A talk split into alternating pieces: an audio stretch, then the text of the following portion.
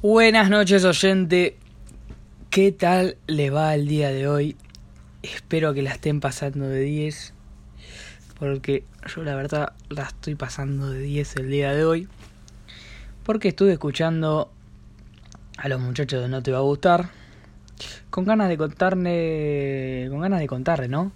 Lo que transmiten, además de que son peculiares por su tono de voz, que, que es de ni más ni menos que de Mialo Baranciari. Pero obviamente no nos olvidemos de toda la gente que viene atrás tocando los instrumentos y dándole una sinfonía terrible a lo que es esta banda espectacular.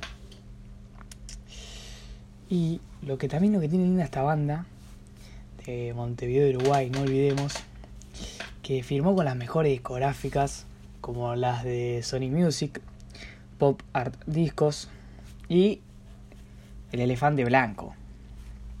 Pero bueno, ahora que recuerdo, el otro día en la tele escuchaba cómo se ideó el nombre de la banda. Este se ideó diciendo que el nombre que no lo querían revelar porque era feo y también dándole como un poquitito de cábala.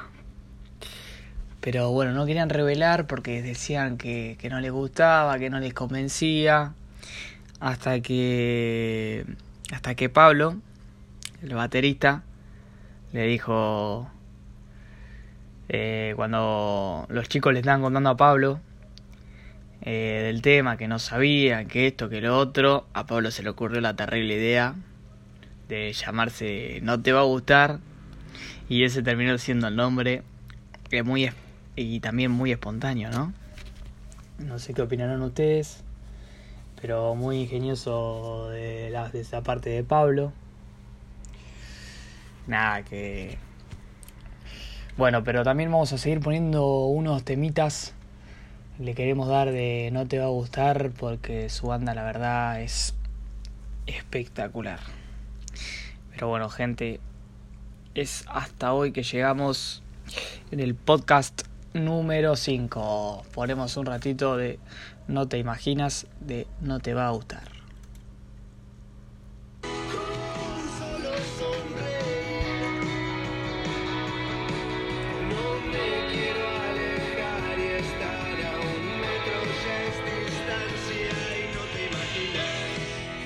Y bueno, cerrando, hasta luego mis oyentes, nos vemos en la próxima.